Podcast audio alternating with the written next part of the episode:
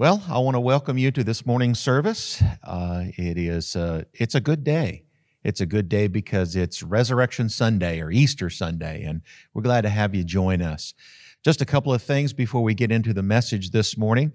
I just want to thank all of you all for your faithfulness uh, in giving, for uh, watching this streaming online, for uh, participating in all the various things that we're doing now to try to keep us connected as we go through this uh, crazy, crazy time that we're living in. But again, I just want to say thank you for your faithfulness. Uh, take an opportunity to invite folks to be a part of uh, our Sunday morning streaming. Uh, give them an invite or uh, let your friends and family know through an email or a phone call. Uh, but uh, get the word out and share what's going on in your life because we're apart right now. So we don't know what's happening with so many of you. So if there's an opportunity uh, for you to share some of the things that uh, you were in the middle of in your life, let us know because we want to know. We're a family and we need to know what's happening in our family. Amen. Uh, if anyone needs help out there, all you got to do is give us a holler. We uh, uh, are looking forward to the opportunity to serve those that uh, need us to shop for them, uh, run errands for them, uh, so that they can stay isolated and away from this crazy virus. So if you know of anybody that needs assistance, let us know. We're going to have communion at the end of our service this morning. I feel like it is a, a very fitting time to receive communion differently than we normally do because you're there and I'm here. And so if you need a moment to go get some uh, juice and get some bread ready, you don't have to be specific about any of it. We just uh, know that there's more power in in in the act of communion than there is in the symbolism of communion. So uh, grab some juice and grab some bread and be ready at the end of the service to receive communion with us. Uh, we encourage you to do that. This morning, I want to take a moment just to uh, uh, enlist you and all of yours there where you're at to pray for some of those in our body. Uh, uh Friday, Dan Pierce was taken to the hospital. Uh, having some difficulties, and we just want to lift him up. Matthew Ankney uh, was injured in a tree cutting accident. He's he's smashed his hand pretty bad, had to have some stitches, and we just want to pray for him as well. We also want to make prayer for where we're at uh, as a nation, as a community, as individuals. Uh, we really want the Lord to intervene in this. Uh, as this pandemic goes forward, we know that the that the only way really to stop it is with the help of the Lord. So, would you pray with me this morning, Father? We just come before you. We thank you, Father God, for the amazing God that you are to us, and Lord, how much it is that you love us. Father, this morning we pray for Dan and we pray for Matthew, Father. We believe that you are the healer and we believe that you are able, Father, to do exceeding abundant above all that we can ask or think. You are the miracle working God. And so this morning, Lord, we put them in your hands and we ask you, Father God, to bring healing to their bodies. I pray, Father, specifically, Lord, for Dan as he's in the hospital. Lord, I pray that you'll give the doctors and nurses wisdom, Lord God, as they treat him. And Father, I pray, Lord, that all the treatment that's ordered, Father, will be complete success, Lord God, in bringing his physical body, Lord, back to health. We pray, Father, for Matthew, Lord God, that the pain, Father, that uh, is incurred during this accident, Lord God, would just uh, be abated by your holy hand, Father. Bring healing. And Father, may he be healed in such a way, Lord God, that this accident, Lord God, causes no lasting uh, damage whatsoever. Lord, we just pray over our nation. We pray over this globe, literally, Lord God, as this this uh, uh, virus is uh, rampaging through so many lives, Father. We pray for those in the hospital, Lord. We pray for the families that have been affected by uh, the deaths of loved ones, Father. We pray, Father God, for the, the, the personnel, Lord, that are involved in taking care of all the sick people in this place, Father. We just ask you, Lord, to give them supernatural strength and ability and wisdom. But, Father, this morning, we pray for you to intervene to give, Father God, your hand into this situation to literally stop this pandemic, Lord God because, Father, we believe for an intervention this morning that it doesn't have to run its course, but Lord, literally, you can just take this thing out to sea in Jesus' name. And Father, we pray because we know this, that there is power in prayer. So we ask and we believe, and Father, therefore we receive. In Jesus' name we pray. Amen. Folks, we want to take a minute just to give our worship team the opportunity to come and lead us in worship this morning. We thank them so much for their faithfulness and and we just believe that this is an opportunity for us to just have a moment where we just worship the Lord. So join us.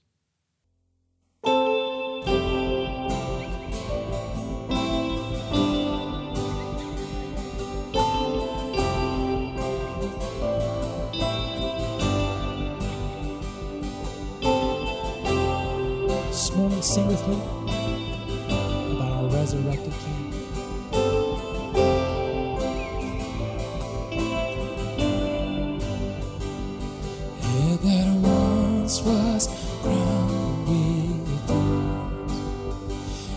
crowned with glory, the Savior now.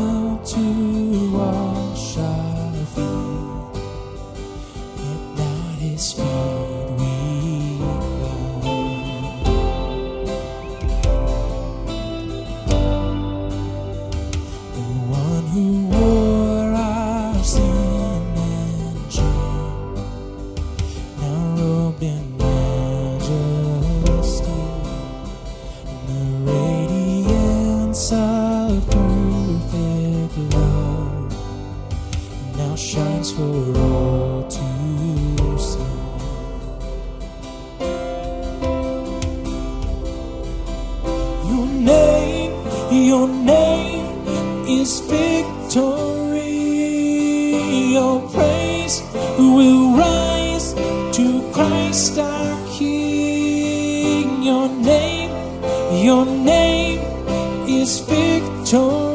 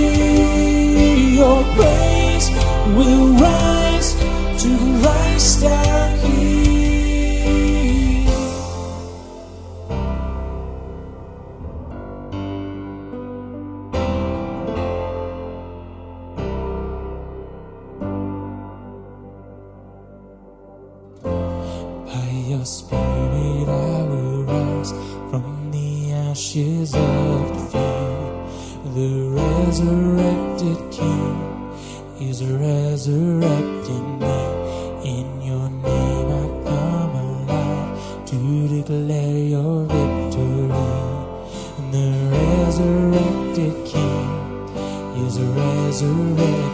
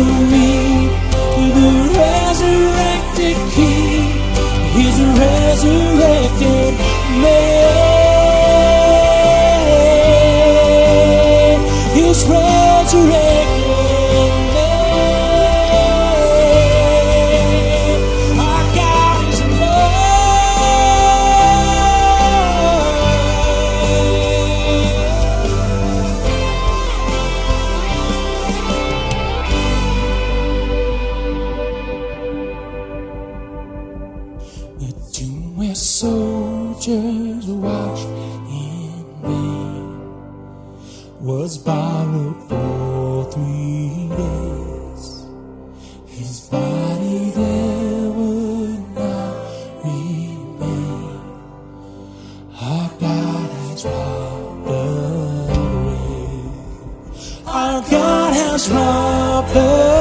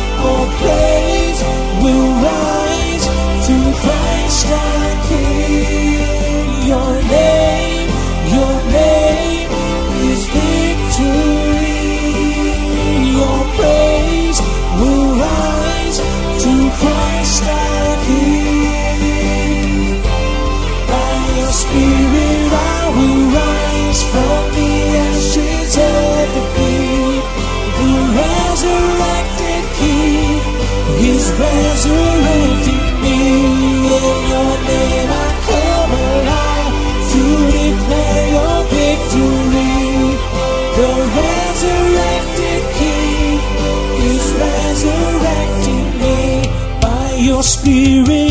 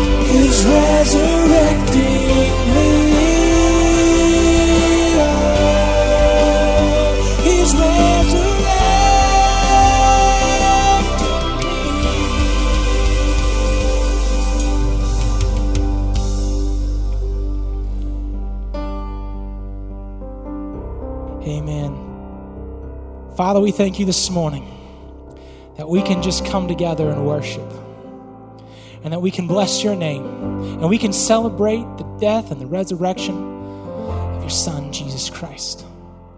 That by his blood we can be saved. Amen.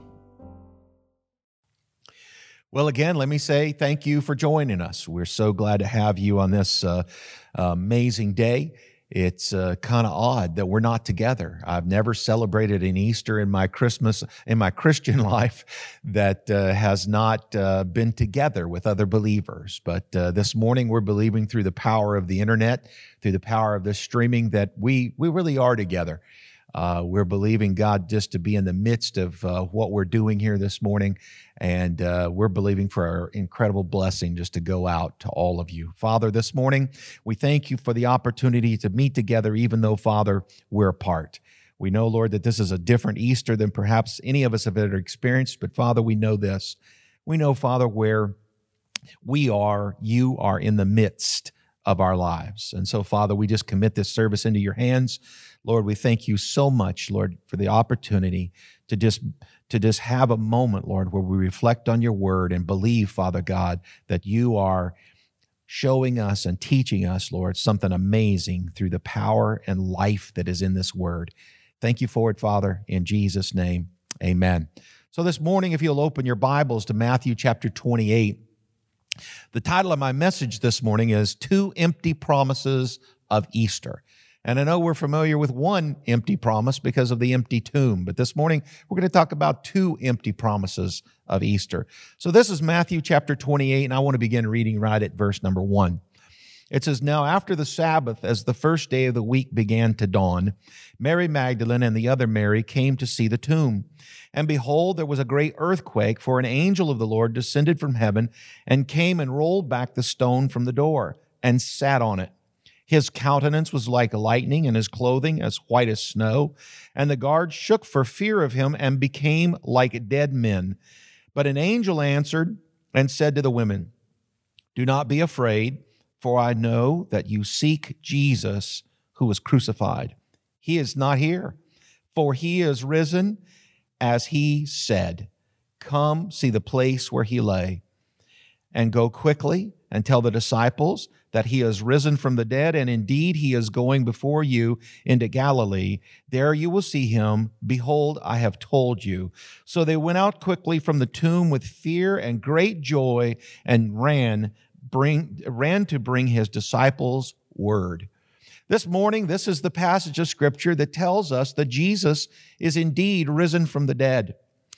We believe that he is risen. And one of the things that I love to do on Easter Sunday morning is I love to have a response from the crowd. Whenever I say he is risen, people in the congregation would say he is risen indeed. So this morning I'd like to practice it even though you're there and I'm here. I can't hear you, but I'm believing for your participation. So I'm going to say it. He is risen, and you say, risen indeed. He is risen. There you go. You got it. Let me read you a story about a young man from a very wealthy family that was about to graduate from high school.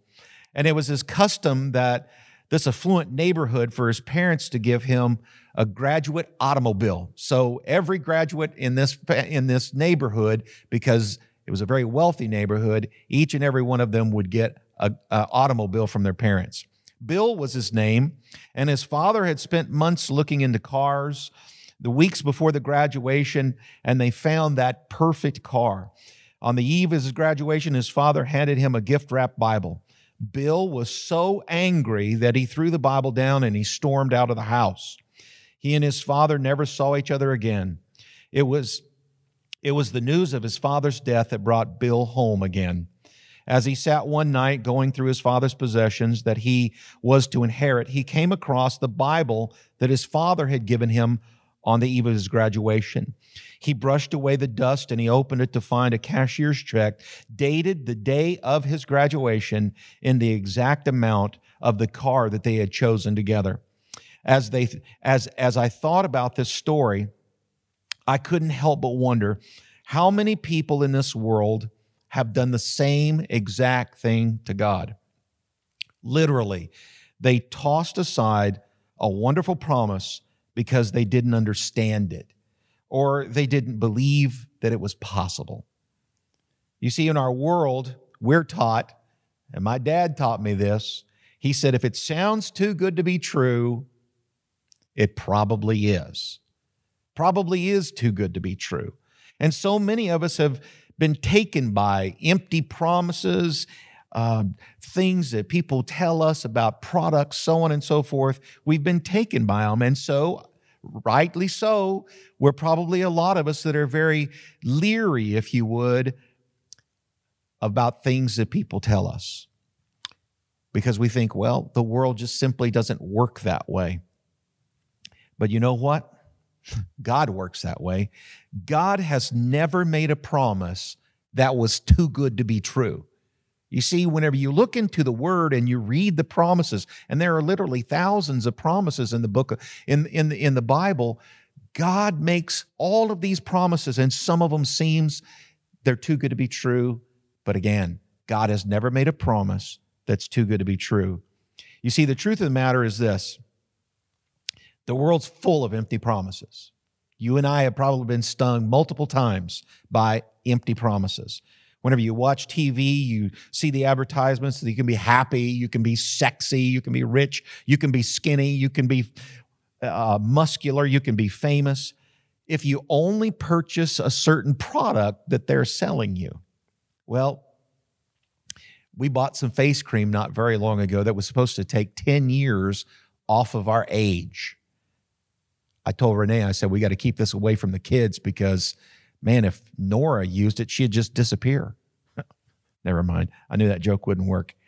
You see, it doesn't take long before you and I have been fooled enough times the world's empty promises that we begin to doubt promise. We begin to doubt the things the world tells us. But again, I want to reiterate this God is different. Instead of promises that are full of emptiness, like the world makes, God gives us emptiness that's full of plum, that's full of promise. This morning, I'd like to take a moment and think about the Easter promises. There are two of them, as I said earlier. Each promise is marked by something that's empty an empty cross and an empty tomb.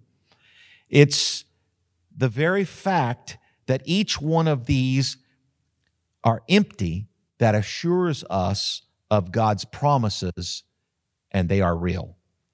Because they couldn't hold Jesus, because they couldn't keep uh, uh, him contained on the cross or contained in the tomb or even contained inside of his burial clothes, that you and I can be sure of the fullness of God's promises in our own lives. So this morning, let's start with this the empty cross. Let's, let's take a moment and talk about the empty cross because you see so many replicas of a cross with Jesus hanging on them and just make make sure that you know that Jesus is no longer on the cross. But because of this empty cross, because it's empty, we have the promise of forgiveness of sins. You see, for the next few minutes, you and I are going to have to, if you would, see with our minds, not so much with our eyes, but with our minds. We need to imagine what it must have been like for these ladies as they experienced these things on Easter Sunday morning. So let's go back, if we can, to that first Easter morning. And it's dawn. The sun is just beginning to rise. And a few of Jesus' uh, followers, these women, they were on their way to the tomb. And it's this tomb where Jesus is buried. They've been, they've been walking now for quite a period of time, perhaps maybe up to a half hour. And I have an idea that the conversation between these women was really subdued because you see, the assignment that they were on was a sad assignment. They were going to go and anoint Jesus' body. Jesus, this miracle worker, this man that loved them, this man that they had spent their, their last three years of their lives with, this Jesus is now dead, and they're on their way to anoint his body. You see, but as they came to the top of a little rise on their path, they all stopped. Now, with your minds, just put yourself where they were. They stopped. They were probably motionless. They were quiet. And there in the distance, just outside the city limits, was this very gruesome reminder of the events that had transpired just a few days prior. Do you see it? Remember, I said, look with your mind, not your eyes. Over there, silhouetted by the glow of this pink sky as the sun was barely beginning to rise, on the top of a hill that the locals called Golgotha, or the skull, there's three crosses. All three crosses empty. But think about this.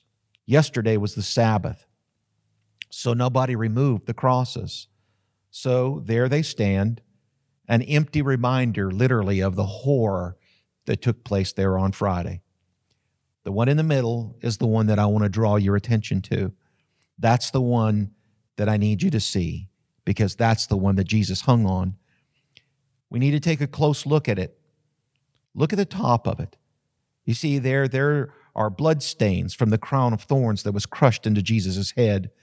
And the stains on the end of the crossbar they came from the nails that were driven into his hands, and the main beam there completely soaked with blood, blood from his back where he was whipped with a cat of nine tails. The Roman soldiers had beat him so inhumanely on his way to the cross, and now that blood stains the cross. On the ground there, just under the cross, it has stains of blood, stains of blood that were poured out from the side whenever Jesus was stabbed with a spear ran through with a spear just to make sure he was dead. And this is one thing that we have to remember he was indeed dead. Don't ever believe if anyone tells you that he was just faking it. There was no question Jesus was dead. You see, I believe the Roman soldiers knew he was dead. The Romans themselves, as a population of people, knew he was dead, and the Jews knew he was dead. Jesus really did die. And that's why I want you to see the cross this morning. The cross there in the middle of that hill called Golgotha, the place of the skull. It's that place where he died. But today, that place, that, that spot that he had taken on the cross is empty. It's empty of Jesus' body. But know this it's full of God's promises. It's full of God's promises. It's full of hope, and that hope is for being you. The promise of the empty cross is that you and I can stand completely and totally forgiven before God because it was on that cross that Jesus paid the penalty for you and I's sins. You and I's sins. Understand this that sin has become a very unpopular word in our culture today. It's a word that uh, not really politically correct. But the simple fact of the matter is, we have all sinned. You have sinned. I have sinned. Every one of us has sinned. And to be very honest with you this morning, if any, if any of you are like me, I've sinned a lot. For heaven's sake, I've lost count on how many times I've sinned. The Bible tells us in Romans 3:23 it says for all have sinned and fall short of the glory of God. Everybody's sinned. Every last person on this planet today has sinned. You see, the only person that's ever lived a sinless life is Jesus himself. Everyone else has failed. So here's the problem. Because you see, whenever we look at the empty cross, we run into a problem. Whenever we talk about every one of us sinning, we run into another problem because this is what it says in Romans 6:23. It says the wages of sin. In other words, what we earn whenever we sin, the wages of sin is death, but the gift of God is eternal life through Jesus Christ our Lord. And Ezekiel 8:20, this is what it says. It says the soul who sins shall die. So here we have two scriptures in the Bible that tell us that sin equals death that if we sin, it brings on death, an inevitable death. Because we've sinned, this is the problem. We deserve the punishment of God. We deserve His punishment, and His punishment that He's going to mete out to everyone who has sinned is eternal death. It's hell. This is the good news, though.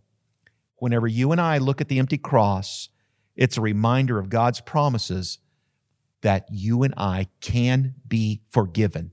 That sin that we've committed, it can be forgiven. On that cross, you see Jesus paid the penalty for our sins. In other words, where it says the wages of sin is death, in other words, the penalty for sin is death, Jesus went ahead and paid that penalty in advance for our lives. In Romans 5 8, it says, but God demonstrates his own love towards us in that while we were still sinners, Christ died for us. So God loves us so much that even while we were sinners, he sends his own son to pay the penalty for our sin.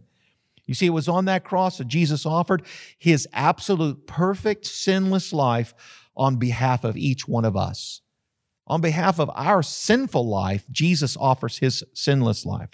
No one else could do it. Moses couldn't do it. He's as great a man as he was, Abraham, David couldn't do it. We read about all of these other religions, Muhammad and Buddha. They, they couldn't do it either. You see, no one else has ever lived perfectly and then offered themselves their perfect life for our salvation. That's why the Bible says in Acts 4:12 it says nor is there any salvation it, nor is there salvation in any other for there is no other name under heaven given among men which we must be saved. See whenever Jesus breathed his last breath he cried out. He said it's finished. It's finished. What he was saying is that penalty, the price that God demanded had been paid. It's finished. The price has been paid. You see, on the cross, that empty cross, it was there that his blood was spilled out for you and I's salvation. Before Jesus died for us, our sin, our guilt, it was totally ours. But whenever Jesus went to the cross, then God could literally transfer our accounts, our sin, our guilt to his son, Jesus Christ. Because of that day, God could finally write across each one of our accounts. It's so neat whenever you pay something off, whether it be a credit card, your mortgage, your car, and you finally get that last bit of uh, mail from your creditor in the mail and it says paid in full.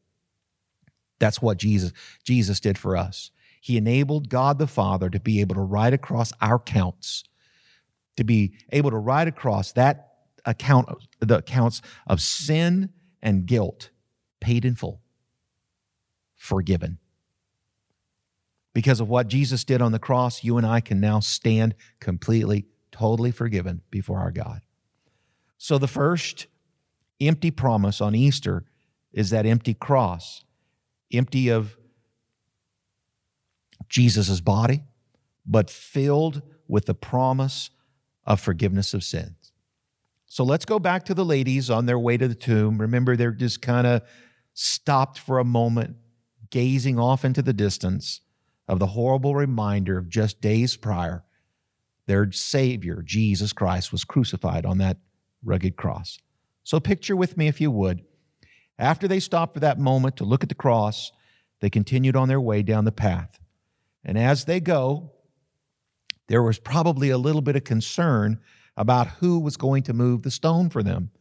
You see, they had good reason to be concerned. The stone probably weighed in excess of a couple of ton, a couple of tons. It was huge. And not only that, but the Romans had sealed it so as that nobody would move it. And they were not going to move it without permission from somebody that was obviously higher up in the command than these, these Roman soldiers that were attending the tomb. But the ladies, nevertheless, went on, even though they knew that there was going to be a great obstacle for them to get into the tomb and anoint Jesus' body. But as they continued down the path, now you got to get this. They're right about where the tomb is, and suddenly they literally began to feel the ground shake violently under their feet. Probably scared them to death. They looked at each other for what to do. what do we do? What do we do? Where do we go? What's happening? But after a few moments, the shaking, shaking subsided and things maybe would seem a little bit normal. They gather their composure and they continue the last few yards to the tomb. And as they approach this tomb, they're probably still wondering a little bit about, man, what just happened? The ground shaking like it did. But whenever they arrive to the tomb, they see something that's literally hard to believe something they probably never expected. First of all, the soldiers are all out like lights. I mean, they are completely unconscious. Their bodies probably stacked all around the tomb and they're out. The stone was protecting the entrance to the, stu- the, to the tomb that had been that had been a barrier for anyone going inside the tomb. That stone, that 2-ton stone has literally been moved away from the opening. And man, last but not least, they look up, and indeed, an angel, it says, glowing like lightning, is sitting on the stone. It's got to be an awesome sight. These women had to have been blown away. They're probably ready to run for the woods and would have if not for the words of the angel. Let's look at them again.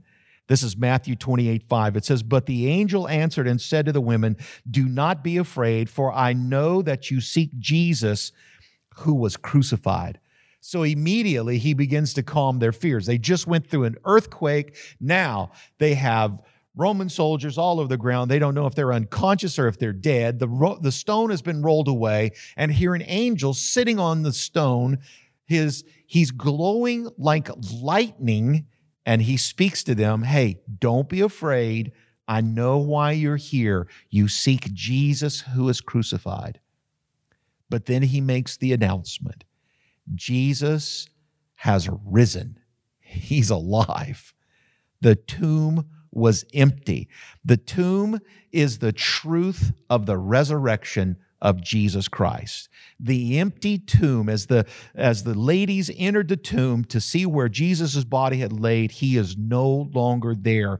So here is this resurrection of the Lord Jesus Christ, this empty tomb becomes the promise to every one of us that we too can be raised to eternal life.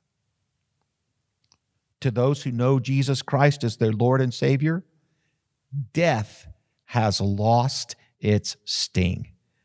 It's no longer something to be feared because you see, Jesus conquered death. And the reason he conquered death is so that death has no power over our lives. You see, that's the first thing that God told Adam and Eve. He says, Don't mess with the tree in the garden because if you eat that fruit, you will die. And indeed, from them all the way to the generations that are alive on the face of this earth, we've all been experiencing death. Adam and Eve would have lived forever. They would have never died if they had not sinned. But you see, it's not just the physical death that Christ speaks about, but it is the spiritual death that is even more so than the, than the physical death. You see, what fear is there when we have the promise that one day you and I are all going to live in heaven together?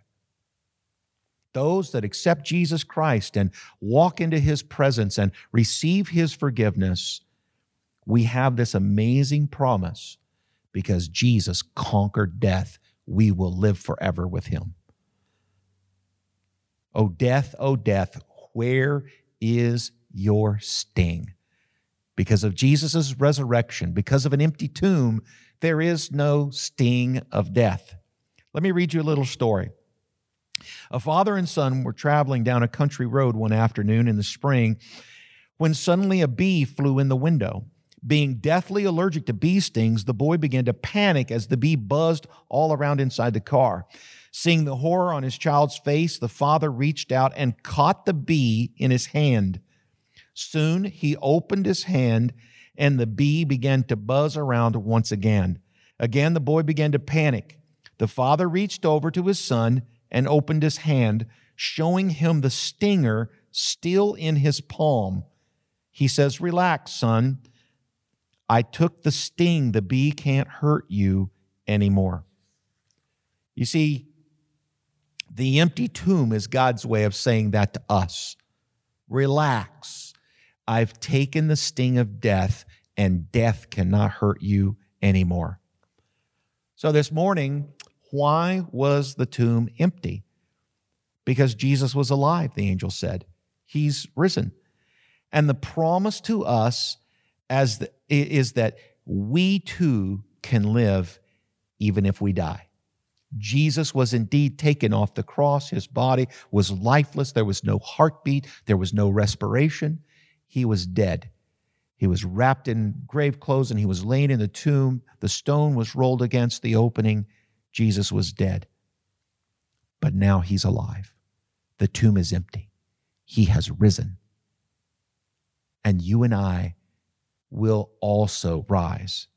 We can live even if we have died. You see, that first Easter Sunday, as the women went to the grave, they had no idea what was about to happen.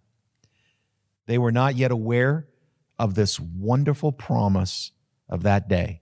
You see, often, off in the distance stood the empty cross, the promise that their sins would be forgiven. And the end of their journey was this empty tomb, the promise of eternal life. The promise that they discovered that day you see, you and I have access to that promise as well. You see, we can know the freedom of forgiveness of sins. We can know the freedom of, forgiveness of sins. We can know the promise of eternal life in heaven. And we can also know Jesus Christ as our Lord and as our Savior. So, John Maxwell, a man that I became acquainted with many years ago, tells a story. And I've read this before, but it just is such a wonderful illustration. I want to read it again this morning. John, John Maxwell bought a blazer from a, store named Nordstrom's. I don't believe they have this policy anymore, but used to, they had this crazy policy where they would return things for any reason at all. So here's the story. About a year and a half ago, I bought a new navy blazer at Nordstrom. It was one of those cases you may have gone through where you buy an item of clothing, and the more you wear it, the more you realize you don't like it. My blazer wasn't the right color, and to make matters worse, it attracted lint like it was going out of style. After wearing it pretty regularly for six months or so, I stuck it in my closet and didn't wear it for a long time. Tucked away in the back of my mind all the while was the famous Nordstrom unconditional return policy. I thought, I've had this thing for a year and a half. I've worn it lots of times, and there's just no way they're going to take it back. About two weeks ago, I decided I had nothing to lose. I pulled the blazer out, threw, an, threw, threw a lot of lint on it to make it look bad, and took it down to Nordstrom's men's department. I walked in and immediately I felt nervous. I felt like I was about to pull a scam or some sort, but I played it straight. I walked right up to the first salesman I saw and I gave him a little prepared speech. I said, I'm about to put your famous unconditional return policy to its ultimate test. I have this blazer here. I've worn it lots. I've had it for a year and a half, and I don't like it. It's the wrong color and it attracts lint like it's going out of style. But I want to return this blazer for another blazer that I like. Then I stood there. I couldn't believe it. This guy with a big handlebar mustache just looked at me and shook his head. He said, For heaven's sake, what took you so long? Let's go find you a new blazer. Ten minutes later, I walked out with another blazer that was marked $75 more than I paid for the first one that I had bought. I was it was perfect for me, didn't cost me a penny. You see in in a small way, Nordstrom department store is a lot like God. They are willing to back up their promises. Too good to be true, you say that I could have all of my sins forgiven? Too good to be true, you say, that I could live eternally in heaven with Jesus Christ.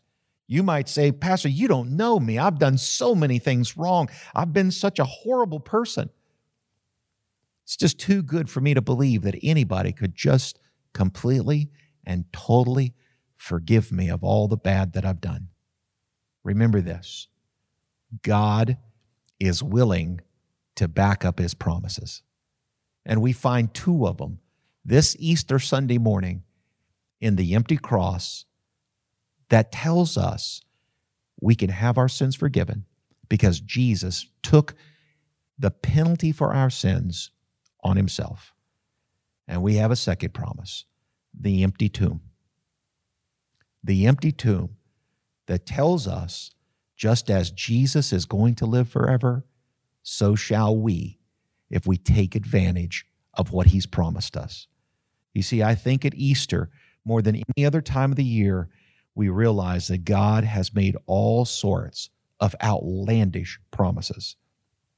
So outlandish that some cannot even bring themselves to believe it could actually happen to them. Or can we? You see, I, 40 years ago, came to the altar in the front of a church in Carlsbad, New Mexico, and I took advantage of these two promises. First and foremost, that God would forgive me, and secondly, that I could live with Him forever, eternally in heaven. This morning, we've heard about these two promises that God's made to us the promise of forgiveness of sins, the promise of eternal life. And my question for each of you this morning is this Will you take God at His word? Will you take Him at His word? Will you just, for one moment, believe that His promises are true and that His promises are for you? This is Romans chapter 10, verse number 13. It says, For everyone who calls on the name of the Lord will be saved. You see, that's what I did 40 years ago. I called on his name. I asked him to forgive me. I asked him to come into my life and be my Lord. I called on his name for eternal life. I called on his name for forgiveness. And indeed, I received it. You see, today, I'm not perfect. I still make lots of mistakes, but I will tell you this I'm forgiven. Today, I'm on my way to heaven. Today, the Bible tells me that He's prepared a place for me, and one of these days, I'm going to be there. I've taken advantage of these two promises that we've talked about this Easter Sunday morning. This morning, if you've never accepted God, you've never taken advantage of these promises, I will tell you He's waiting for you. He's probably wondering, for heaven's sakes, what's taken you so long? Just like the promises at Nordstrom, what's taken you so long to take advantage of this unconditional promise that He makes to each of us? This morning, I will urge you don't wait another day. Do it today. Do it today, and you can know the joy of eternal life. You can know the joy of forgiveness of sins. It feels good to be right with God. This morning, if there's any of you that are tuning in, watching this, I, I just urge you, if you do not know Jesus Christ as Savior and Lord right now, right where you're at, it makes no difference whether you're at home or you're in a church or if you're walking down the side of a road, God is there and He can take you in His arms and love you like you've never been loved before, forgive you, and assure you of eternal life. If you don't know God, if you're not right with God this morning, I urge you, reach out to Him. I'm going to pray a prayer, and while I'm praying this morning, if you need Jesus to forgive you, if you need this eternal life we've talked about this morning, this resurrection life, reach out to Him while I'm praying and just simply ask Him to forgive you. Simply tell Him that you believe He died and was raised from the dead and He did it all for you. Father, this morning I pray for anyone who is listening that is right there, Lord God, in your presence in the midst of your loving arms, Lord, your arms that are full of grace and so full of mercy. Lord, I pray that through the power of your Holy Spirit, you'll reach reach into their hearts. And Father, if they call on your name, Lord, I know, I know, Lord, you forgive. And I know, Father, that you totally restore. And so, Father, we put them in your hands today and we ask you, God, that as they reach out to you, Lord, They'll feel your overwhelming love. They'll recognize your unbelievable forgiveness and they'll receive eternal life. Father, we believe for it in Jesus' name. In Jesus' name. Now, if you've prayed that prayer with us, we're fixing to do something that is amazing, amazing thing that Christians get to do, and that is to receive communion. The Bible tells us that on the last day that Jesus was with his disciples, they gathered together in the upper room. And they gathered together for a meal.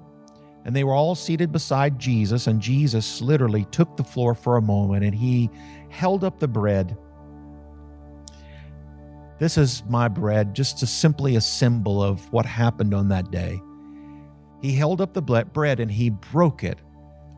And he said, This is my body that's broken for you. You see, this bread symbolizes all that Jesus went through on that day that he was crucified.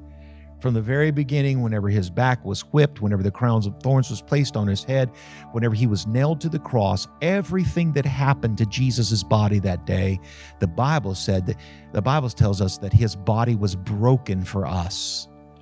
And so in receiving communion, one of the things we do is we remember his death we look back 2,000 years ago and we remember what it is that He did for us, what it is that He purchased for us. This broken body of Jesus, it was all done for us. It was done for our healing. It was done for our forgiveness.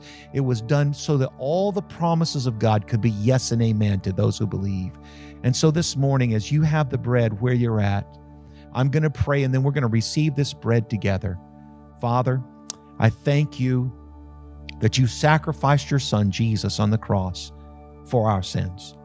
I thank you, Lord, that this body was broken for us, that the that the punishment that was that was meted out to this body so cruel so inhumane but it was all done so as that we might be recipients of all the things that Jesus bought for us through his body being so abused so father this morning we thank you and Jesus indeed we thank you for enduring to enduring the punishment, for enduring the, the, the, the, the horrible, horrible things that you endured on the cross for us. We thank you for this broken body in Jesus' name. So let's take the bread together.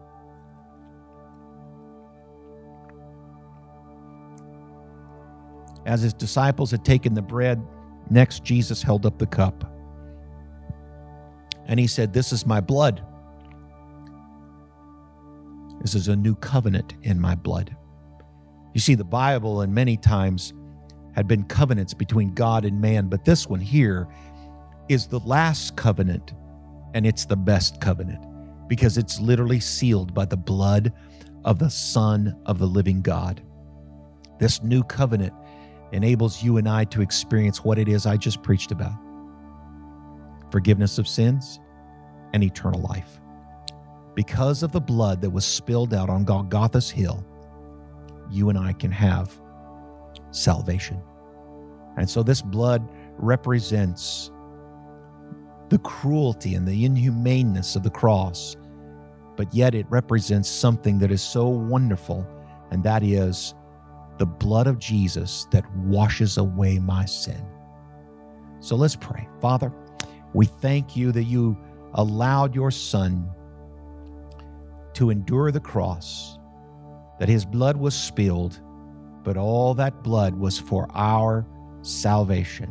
That blood was for all the promises that you have given to each of us. That blood is so as we can come to know you as Abba Father, that we can come to be the children of the Most High God. It's all through this blood. So, Father, this morning in the name of Jesus, we reach out to you and we thank you for this blood. And Jesus, we thank you for allowing your blood to be spilled for us because you did it for us. So we remember your death. We remember the cruelty, but yet today we rejoice that we have been bought with the precious blood of Jesus Christ. We thank you for this blood. In Jesus' name, amen. So let's receive the cup together. Hallelujah. Right there where you're at, I just encourage you to just lift up your voice and let's just let's just thank the Lord for the amazing thing that he has given us today in his broken body and his shed blood. Jesus, we thank you so much because through this broken body and through this shed blood, we can be yours. We can be your sons and daughters. We can have the privileges, oh God, of being yours. Right, rightly so, Lord God, that you have called us joint heirs with Jesus Christ because of this blood. And we thank you for it. And this morning, Lord, indeed, we celebrate on this amazing day. And it's it's different than usual, Lord God, but Lord, we feel your presence and we know you're with us. We celebrate this resurrection Sunday we celebrate the death and we celebrate the resurrection of Jesus Christ. And Lord, we thank you so much for what it is that you've done for us. And today we take advantage of all the promises that are ours through Jesus Christ. Hallelujah. Thank you for it. Amen. I hope that you have an amazing Resurrection Sunday. Spend it with your family Love on them, love on those that are around you. And know this that because of the empty grave, because of the empty cross, you and I have access to the promises of Almighty God. God bless you. Stay safe and know we're coming back together eventually. as a whole body of church, a body of believers gathered together in a church building, and it's going to be a good day. Amen. God bless you.